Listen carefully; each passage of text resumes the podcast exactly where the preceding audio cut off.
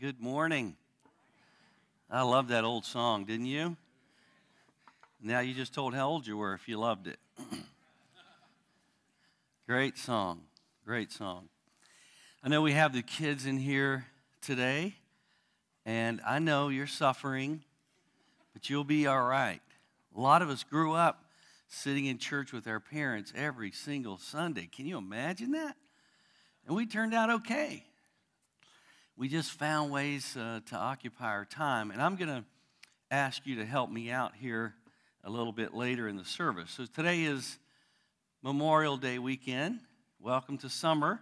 I let my son pick my shirt out for me. He always goes with the Haitian Hawaiian look. And so I like it. Summertime, get the grill out. And uh, also, today's a fifth Sunday. And every time there's a fifth Sunday, which is once a quarter, we bring all the children in, give our main children's team a break, and also the students, and the, everybody's here together like one big family.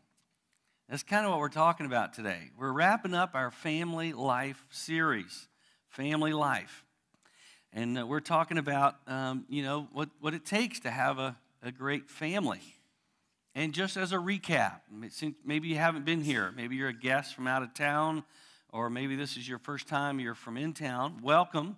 Thank you. If you are a guest, first time guest, make sure you pick up your uh, guest water bottle on your way out. You know, we're doing water bottles now, so pretty cool. But we've been talking about family, and we we established the fact that what, what, what takes, what does it take to make a great family?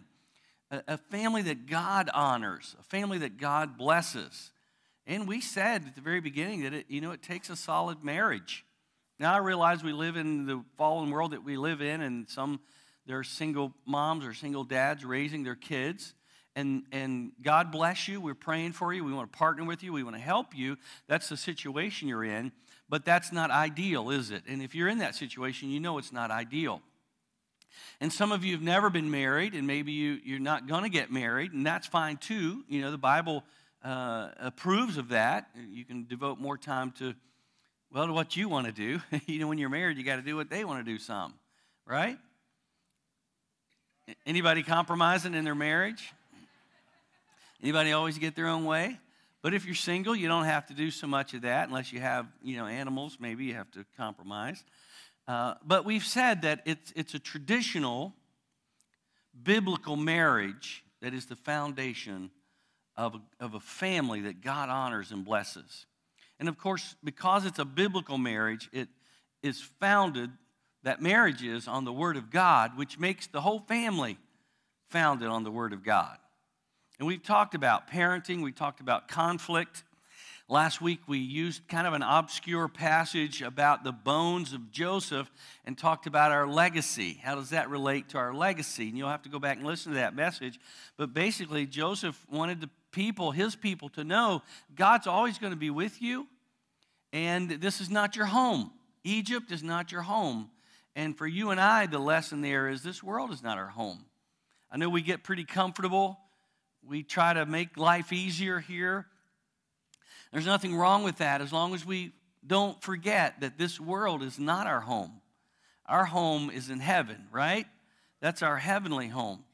And that's the assurance, the blessed assurance that we have in Christ. Well, today I want to wrap up this series by talking about a kind of a different kind of family, but the kind of family that if you're in Christ, that you're a part of. And of course, that is the family of God. The family of God. Now, you and I are parts of a family where we are blood relatives or maybe through adoption or uh, some kind of marriage. We're families. Some people, you have families. But the family of God is something bigger than that, isn't it? We are related by blood, but it's whose blood? The blood of Christ, the blood of Jesus. So this is, a, this is the family of God. You know, when I was growing up, I grew up in a very small church, and like I said, we all attended church together, and and usually my uh, grandparents were sitting behind us and my mom sometimes would be on the same row sometimes she was behind us but she always kept me in her view maybe in, right in front of her and uh, she had a pretty sharp knuckle. And the reason I know this is because it came down on my head a few times. You know, if I got out of line or boom. And there were times when I had to go use the restroom, but I didn't dare ask or move. I held it. My mom knew I was young, and all my uh, faculties and all my bodily functions were intact, and I could hold it. Now, if I'd been a 60 year old man or a 50 year old woman, she might have cut me some slack. But we sat there and we, we, uh, we stayed in the service, and, it, and those were good times. Those were good times. It's a family of God. We're a family. Now, the Bible talks a lot about this family. It talks a lot about it. In the New Testament, the family is referred to by several names. I'm going to go through these quickly. But here's at least eight of them. In Galatians 6, the, the Apostle Paul describes the family as the household of faith. It's a household of faith. I hope that's your household too. In, uh, he refers in 1 Timothy 3.15 to this family as the house of God, coming to the house of God. A lot of different places, 1 Corinthians 12, 27, and many other places, he calls it the body of Christ. And that's a familiar term to us, isn't it? It's the body of Christ. You know, there's the there's different parts of the body. That's the 1 Corinthians 12. But we are all together. You might be a hand, you might be a toe, you might be an ear, you might be a, a mouth. Uh, we're all different parts. That's why everybody's needed in the body of Christ. But who's the head? Jesus is the head. So the church is the body of Christ. It's a great image.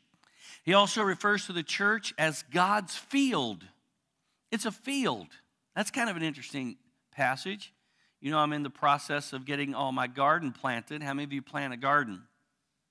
Yeah, so we some of us plant gardens, and you know you have to work the garden. You have to plant the plant the seeds. You have to work the seeds. You pray for some rain, but not too much, and then you and then you have to weed, and you know that's that's kind of God's field. Think of the church like that. God's planting, and He's weeding out, and He's pruning and he's, he's going to get some fruit from this. Also, God's building. He refers to the church as God's building, kind of like the house of God, God's building. Peter refers to the church as a spiritual house. You remember, Peter talks about we are all living stones. Remember that? Like stones, like bricks in a wall. And you and I are being built into something beautiful. He also refers to it in 1 Peter 5, that was 2 5, 1 Peter 2 5, and 1 Peter 5 2, the flock of God. So you've heard the church referred to as the flock, take care of the flock. Elders are supposed to help take care of the flock and, and leaders. And finally, I think the most beautiful picture of the church, the most beautiful representation we find in the book of Revelation, and it's one familiar to you it's the bride of Christ. So the church is the bride and he is the husband. And so you and I are being prepared. I don't know if you've ever been involved in a wedding, either on the, uh, you know, you're one of the participants or you're the parent of a wedding. But if you're the mother of the bride, uh, then you've got a lot of work to do. And some of you may be in the process of doing that now. If you're a father of the bride, just uh, uh shut your mouth and open your wallet. That's the best advice I can give to you. And do it happily. Do it happily, right? But the, this picture of the bride is a beautiful picture. Is that we're, we're not perfect, but we're the bride of Christ and He loves us. Now, you may wonder why there's so many different pictures to describe the church in the New Testament. And the reason is because it's so incredible. It's such a, a, a unique and amazing uh, organism that no one picture can fully capture it. And so the, the writers of Scripture, you know, they use a lot of different uh, titles. And these probably aren't, this is not an exhaustive list, there's probably more. When Jesus, you know, Jesus only talked about the church, he only mentioned the church, the word ekklesia, which means to call out. Ek is the Greek prefix for out, and Kaleo is the word for to call. And so when they used this word church, it was the word ecclesia, to call out. To call out. So Jesus only used it twice. And the first time he used it was in Matthew 16 after Peter had made his good confession. You remember that? And he said, Blessed are you, Simon. Uh, God has revealed this to you. And he says, And I tell you, you are Peter, and on this rock I will build my church, and the gates of hell shall not prevail against it. Now, when Jesus said, I'm going to build my church, an unshakable kingdom that the devil cannot defeat, he was talking about what we call the capital C church. The capital C church is, uh, is the church universal. So you, you might be a part of Gateway Church, but we're all a part of the capital C church. And the capital C church exists all over the world and at, at all times since uh, Jesus came and gave his life for it. It's a church universal. But the church universal exists in smaller gatherings like this one.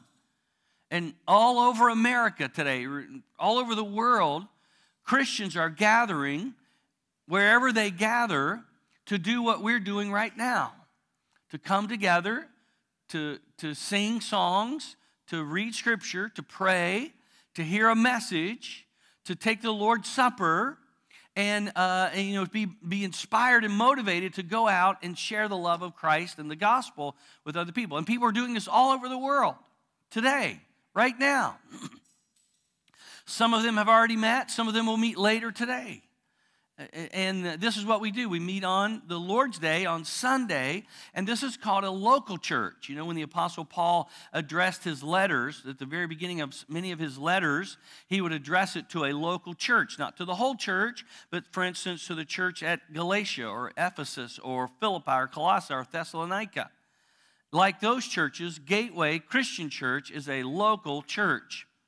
And all those, the concept of the church universal, capital C church, came from the perfect mind of God and has a perfect Savior in Christ Jesus, every local church is an imperfect organism or institution or body, right? Because every local church is made up of imperfect people like you and like me and like the person sitting next to you. Look at the person that's sitting next to you, but don't point any fingers. They're not very perfect, are they? Now, maybe they are to you, but let's be honest. We're not perfect. We're not a perfect person. We're not a perfect church. Neither is the church down the street.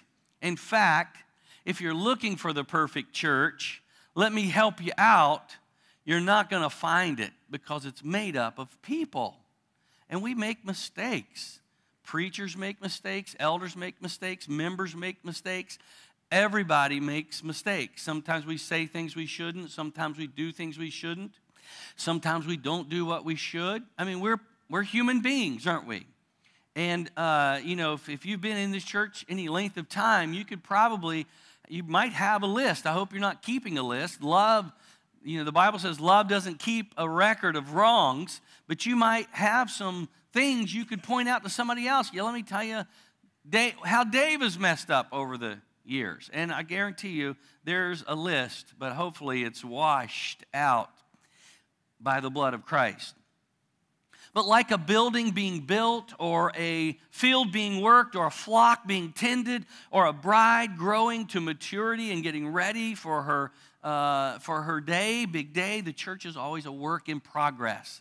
It's a work in progress. It's a spiritual house being built by Jesus. Now, according to the New Testament, we gather every week. This is called the Lord's Day, and this is what we do. This is, I don't know about you, but if I'm out of town, I don't feel right unless I find a place to worship. A lot of times when I'm with my greater family, we'll have our own worship service you know, right there on the beach or, you know, in the condo or wherever we are, you know, if we're in the mountains. And uh, that's a good thing to do. The Bible says in Hebrews 10, let us consider how to stir one another up to love and good works, not neglecting to meet together, as is the habit of some, but encouraging one another all the more as you see the day drawing near. Now, I'm not really sure, I think I am.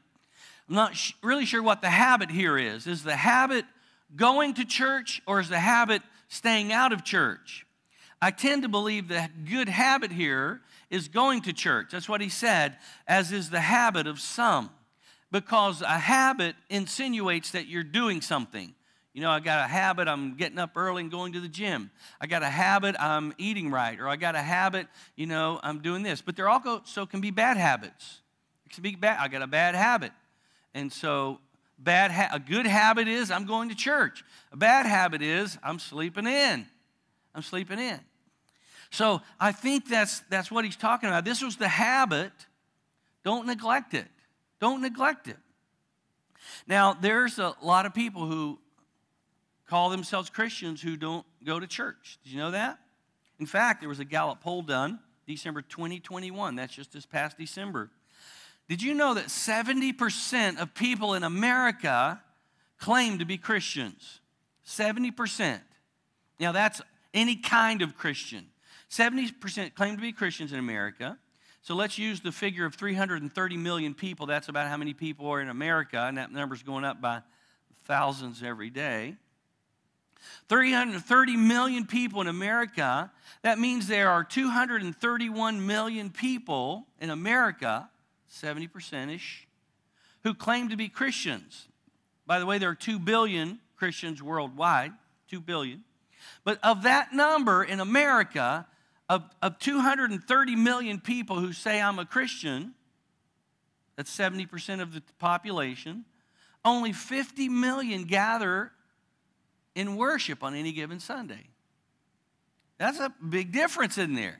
There's 230 million people say, I'm a Christian. But only 50 million gather in church on Sunday. What happened to the other 180 million people? What are they doing this morning? What are they doing? And uh, so they're not participating in the life of, a, of the household of faith. Where are they? Now, there's a lot of reasons why they're not here or in any church this morning. Some of them call themselves Christians, but they're not really Christians. That's just what they call themselves. They have no clue what a Christian is. But they, in a poll, will say, Yeah, I'm a Christian, but they're not really Christians. So that's probably a bunch of them. Some people don't see any value in the local church, and this is a this is uh, hurtful. You know that they they love Jesus, but they hate the church. You can even find books written to that. That a lot of the younger generation they love Jesus, they love God, but they hate the church for whatever reason. Some feel let down by the church because of sin or scandal. So they say, why, why should I be there if they're acting like that? Some give up on church because they never really got connected. You know, these churches doesn't connect with me. I, I don't connect with the singing. I don't connect with the, with the anything. I feel you, honey. I feel you. Some give up on church because uh, they're just lazy in their faith, right? They're just lazy. They're lazy in their faith. Some just drift back into the world. There's a lot of reasons. You know, America is one of the most individualistic nations in the world and in the history of the world.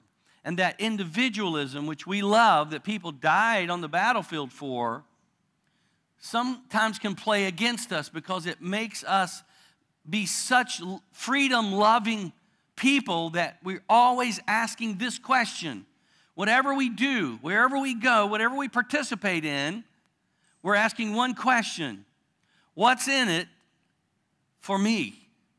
What's in it for me? So I choose my restaurant, I choose my gym, I choose my school, I choose my church based on what can you do for me? It didn't used to be that way in America.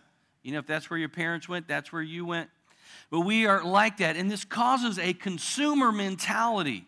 It causes us to be church shoppers and church hoppers, and we're, uh, you know, we have to fight against this mentality. And all of this makes work in the church harder. It makes my job, it makes your job as members so much harder. So, what I want to do with the rest of my time, the next 10 minutes or so, what are they missing? What are the people, the 180 million people who are not a part of a local church, if it's a if it's a true, a good local church, what are they missing? And so I want to I want to turn to the book of Acts for this. The book of Acts, there's a passage of Scripture that I think, a couple of them actually, show us what we're missing here. What are we missing if we're not a part, an active part of the church, of this family of God? You know, there are people who leave their family and they move and they don't call, they don't they don't participate in family gatherings, they don't do things together, and they're missing out on so much. That's why people who move away from their families sometimes have that loneliness unless they make connections where they are that they need. And what they really need is a church family if they're going to live away from their blood family. But it's in Acts chapter 2. This is after Peter preached the first gospel message, and uh, he, they said, What shall we do? He said, Repent and be baptized. And verse 41 says, So those who received his word were baptized, and there were added uh, that day about 3,000 souls. And they devoted themselves to the apostles' teaching and to the fellowship, to the breaking of bread and the prayers and awe came upon every soul, and many wonders and signs were being done through the apostles, and all who believed were together and had all things in common, and they were selling their possessions and belongings and distributing the proceeds to all as any had need. And day by day, attending the temple together and breaking bread in their homes, they received their food with glad and generous hearts, praising God and having favor with all the people. And the Lord added to their number day by day those who were being saved. Now I want to focus in on verse 42. Here's what I think people are missing. What was going on in the early church, and this is what's going on today, this is what people are missing if they're not an active part. Let's look at it again. And they devoted themselves to the apostles' teaching and the fellowship, to the breaking of bread and the prayers. This word devoted is a present active participle which simply means it, it is a like a verb, but it has continuing action. If we were to translate this in English, it would have an ing on it. And in fact, it does. uh, the, the word could be they were devoting themselves. This says they devoted, they were devoting ing. Some versions say they continued steadfastly. In other words, they were doing it and they kept doing it. Uh, one version says they spent their time learning. Another says they persevered in. My favorite Bible to study with, my favorite version is the New American Standard 1995. That's how it appears in your YouVersion Bible app. It says they were continually devoting themselves to these things. So, this is something the early church, this family, said, this is, this is what's important. Let's do these things. Let's devote ourselves to this. And let's do it not just today, but we'll do it tomorrow. And we'll do it the next day. And we'll do it until we die or the Lord comes back. What are they? Four things, real quickly. First of all, instructions to live by. They devoted themselves to the apostles' teaching. This is, you know, we, did you know that life came with an owner's manual? Life comes with an owner's manual. What is it? It's the Bible. It's God's word. In 2 Timothy 3, it's uh, all scripture is, is uh, breathed out by God and is available to us to live our lives. Water is purest at its source. And when Luke uses the phrase here, the apostles' teaching, he's referring to the teaching done by those who were closest to Jesus, those who spent the most time with Jesus, those who knew best what Jesus meant when he said things and when he taught things. This teaching was in agreement with the Old Testament, the apostles' teaching, and it was also based on the teaching of Jesus. Put those together, you have the apostles' teaching. Now, in the early church in this time, they didn't have the Bible. They didn't they couldn't open up their Bible app. They couldn't open up a book even and read the Bible. They had available to them the Old Testament scrolls, but they didn't have books like we have books. They didn't have the Bible. So they depended on their leaders, especially the ones who spent the most time with Jesus, knew what he meant to teach them how should we live our life. And that's what we have in the New Testament.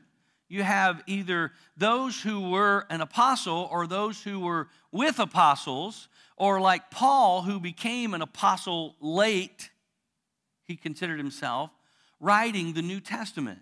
And so that's what we have the the apostles' teaching, we have instructions to live by. Now, I don't know what people do who aren't a part of an active church. I, I guess they can read the Bible on their own. They, most of them probably don't. I'm just going out on a limb and saying, but they should, right?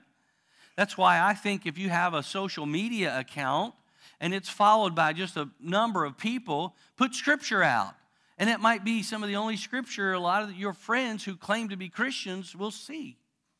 Put scripture out. Let them read some things of what God says. Give them some instructions to live by.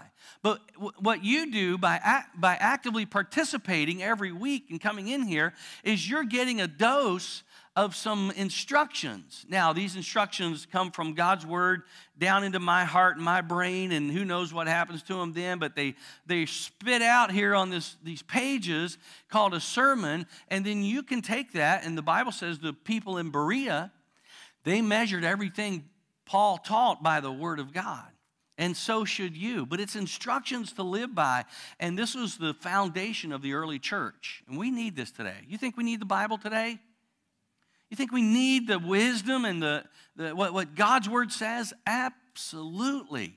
Everything you do, every choice you make, every place you visit, every dilemma in your life, everything in your life ought to be filtered through what does God say about this?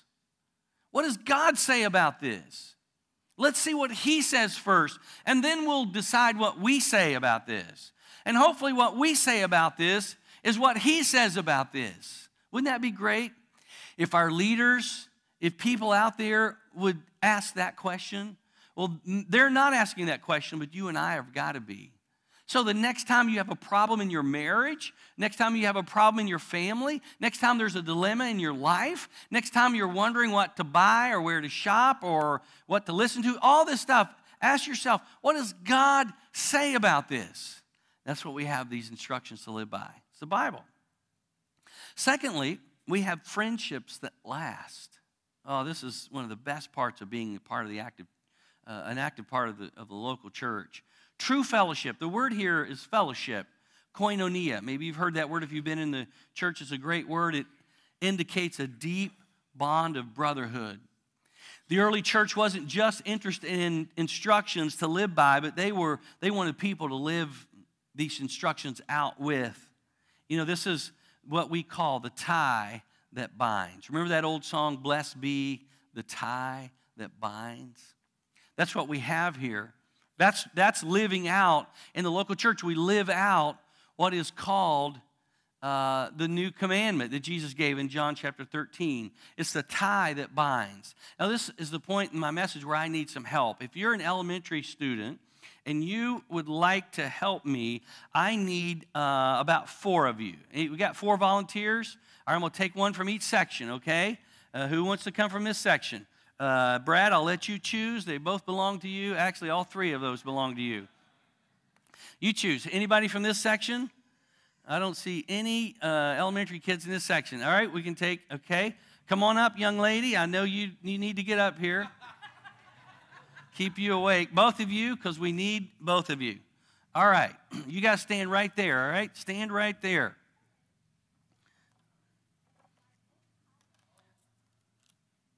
Now, I'm, I need your help, okay?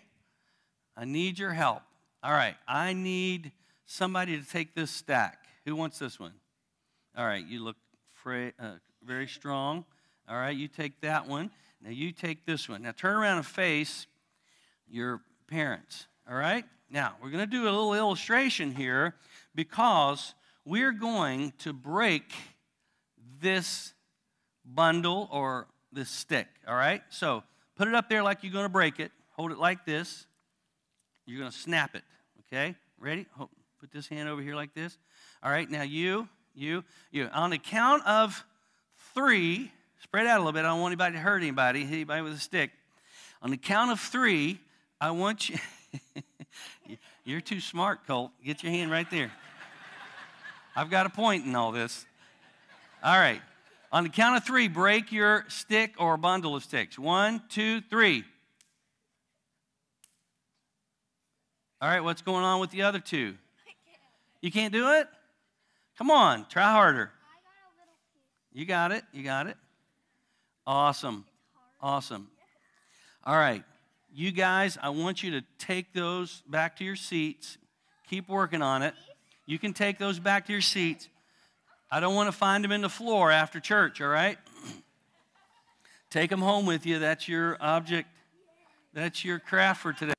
All right, and everybody knows the point there, right? You know the point. Listen, you guys who had the big bundles, you guys who had the one stick, if you stand alone, if it's just you, boom, you're easily broken. But when you get together with other people, and there's several of you, and you bind together and you make a bundle, it's hard to break you, isn't it? It's hard to break you. Now, you can keep trying. You can go get your daddy's chainsaw when you get home, or Papa's axe or something and work on it, Colt. But it's going to take a whole lot to break a whole bunch. This is the beauty of the church, isn't it? It's the beauty of the church. You wonder how you're going to make it through the tough times in your life? How are you going to withstand the big blows of Satan or the world? And I'm not talking about flat tires and, uh, and breakdowns at home. I'm talking about loss in your family. I'm talking about uh, bad prognoses from your doctor.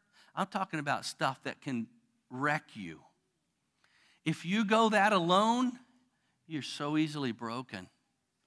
But if you've got people around you who are praying for you, who are with you, who are helping you, you've got the tie that binds. And it's going to be a lot harder for you to be a, to be a, a you know, a, a piece of uh, broken, shattered person thrown off to the side if you've got people to, to hold you up and to bind you together. And you may still be hurt and parts of you may be broken, but you've got the body of Christ around you. Isn't that a wonderful model for the world? Is that we stick together. We stick together. This is the Acts 2 model. Do you know how many one another's there are in the New Testament? There's a bunch of them. They loved one another, encouraged one another, lived in peace with one another, taught one another, held one another accountable, served one another, prayed for one another, spurred one another on to love and good works. They uh, bore one another's burdens. They comforted one another. They forgave one another when they got their feelings hurt. They confessed their sins. And you know what? The Bible says they even greeted one another with a holy kiss. Turn to your neighbor and ask if they've received their holy kiss yet this morning. And if you want to offer that, you can offer it, but no pushiness. You know, these people were so together, they were so bound together that they didn't even consider their own property their own if somebody else needed it. Listen to Acts chapter 4. the full number of those who believed were of one heart and soul, and no one said that any of the things that belonged to him was his own but they had everything in common. And with great power, the apostles were giving their testimony to the resurrection of the Lord Jesus, and great grace was upon them all. There was not a needy person among them. For as many as were owners of lands or houses sold them and bought the proceeds of what was sold and laid it at the apostles' feet, and it was distributed to each one as they had need. Any of you have multi generational family reunions still? Anybody go to those big reunions where it was your great great great great grandfather or your great grandfather? Anybody go? We have one in my family every end of every summer. And there's so many people there, I don't even know who most people are. So we end up getting our food and going and sitting with our immediate family. It's like, we're here, we're all family, but I'm just going to sit with the people I know. And every now and then, one of us will branch over here and find out something crazy about another part of the family and bring it back, you know, we'll talk about it.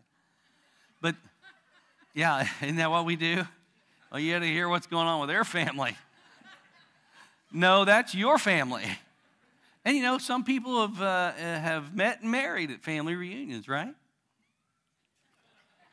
I see I crossed the line there. I'm talking about your cousins who brought a friend with them to the reunion. Come on. But you know, in heaven, we're one big family. Somehow, I don't know how it's going to happen. You know, there is no evidence in Scripture to indicate that your earthly family will operate like an earthly family in heaven. Now, I know that might be a little bit of, oh, I am not sure I'm going to like that. You're going to love it. I mean, you'll, you'll still know people in heaven, You'll know your family. You'll know your, your whoever it is. But you're gonna somehow you're gonna you're gonna know everybody like their family, like their family. Maybe some kind of enlightening, but we're going to be there for one reason. That's because Jesus died to save us, and we're celebrating that together.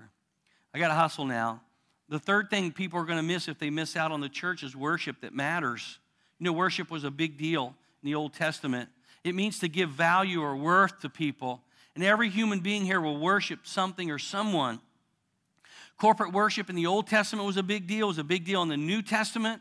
They got together, they sang songs, they gave money, they heard a sermon, they, they had a fellowship meal in, uh, sometimes beforehand. In the early church, at least in Corinth, some of, them, some of them may have spoken an unknown language to confirm the word of God that they did not have a copy of. They used their gifts and talents. This was the church they got together. But do you know what the object and the subject of their worship was?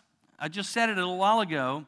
We see this in the book of Revelation because worship was not only a big deal in the Old Testament, New Testament, it's a big deal today. It's going to be a big deal for eternity. And here's what they sang about. Here's their, here's their worship. Revelation 5:12, this worship service, worthy is the lamb who was slain. It's about Jesus. It's, you know, whatever you're giving worth to out there, whatever that is, doesn't compare to the worth of Jesus Christ and the life he gave on Calvary. Amen?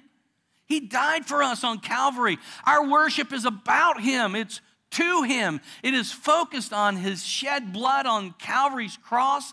And that's when our hands ought to go the highest is that, Lord, you died for me. You paid the price I could never pay. It's worship that matters. You might get together with a bunch of people at a concert and you may go listen to a great singer or go hear some comedic act or you may go do a whole lot of things with a group of people, but you will never do anything more important than what we do here when we gather together in the Lord's house by giving Him worship. And listen, if you are not so keen on the repetitive nature of modern worship songs, a lot of people complain, well, it's just repetition over and over, then you might want to get used to it because the Bible says in Revelation 4 8 that the song is holy, holy, holy is the Lord God Almighty who was and who is and is to come. And if you're like, okay, I can take three holies. But if you look in verse 7, the Bible says this song was going on day and night without ceasing. So if you if you if you complain about the repetitive nature of something, you might want to check that before you get into the streets of heaven because that's what's what's going to be heard day and night without ceasing. Revelation 4 7. Holy, holy, holy. That's worship that matters. There's nothing else in this world that can offer that. And lastly, the thing that people are going to miss by not being a part of the family of God is a connection that works. I recently read a tweet in light of the Uvalde shooting, such a terrible, tragic thing. I just, I just don't even like to think about it. Do you? Don't even like to think about it. How anyone could pull the trigger on young children like this. But it's evil, folks. It's not a gun problem. It's, it's, not a, it's not a legislation problem. It's a heart problem. It's sin. It's sin, and, and, and I'll tell you what other problem it is. It's a, it's a social media, and I, people do what people see. People do what people see. Just remember that. And you fill your mind with that stuff. You know, it might seem, you know, like this video game is harmless, but some people can't process it like you do, and it's going to get to an evil part in their brain and it's going to be lived out. That's why pornography is so bad, because you might be looking at it saying, no harm, no foul, but eventually you're going to want to play that out in real life. It's evil, folks, and that's what happened there. So, in light of that, someone recently tweeted, Our country, country desperately needs to replace moments of silence with hours of prayer. It's so true, isn't it? Someone said that some people are rich in worry because they're poor in prayer. We may pray on the run or in moments, but the early church prayed for hours. The Bible says in Luke, uh, uh Luke says in Acts chapter 1, all these, you know, this was after Matthias. They had to choose Matthias to replace Judas. All these were with one accord, all these with one accord were devoting themselves to prayer together with the women and Mary and the mother of Jesus and his brothers. They were devoting themselves to it, devoting themselves to it. I love what our we have a little prayer nook over here in the on the side Uh, a lady named Tammy Carpenter put that together. Many of you know her. She was a prayer warrior for many years. I feel like she still is. Jane is leading the prayer ministry now, and I appreciate the prayers of everybody who prays. If you want to talk about our prayer ministry, talk to Jane Hayner. Raise your hand, Jane. Right there she sits in the red shirt. She'll get you plugged into prayer. I love what our prayer says, our wall says over there. It says faithful in prayer. Faithful in prayer. And that's what we need to be. It's a connection that works. You want a good connection? Connect up to God. He, he answers, hears. If you're not a part of the local church, these are the things you miss. And I think it would be a shame to miss these things. They're some of the sweetest things about life, and you can only get them in your local church. You can only get them in your local church. Now, I'm not saying it has to be Gateway, it could be some other church. I hope it's Gateway, but this is what you get when you come. And I hope, I hope you'll help us make it better and better so people won't want to ever miss it. Will you pray with me? Lord, as we wrap up this family life series, I pray that families have been enlightened and inspired and encouraged. And I think we've been strengthened, Lord, by your word to us.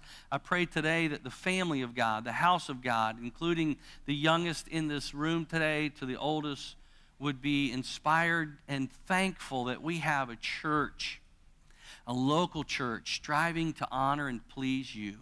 I thank you, God, for members who've been here a long time. I see Bobby uh, Fisher out here, and I thank you, God, for her, her sticking with it and going through this entire journey with us, and some others who've been here for 50 years or more. And I thank you, God, that they see value in this place. And there are new faces. And Lord, I pray that they would find the same meaning and value as others have found. And it would stick, and they would stick, and you would be glorified, and your church would grow and do what you want it to do in the world. That's my prayer in Jesus' name. And all God's people said, let's stand and worship God one more time before we leave today.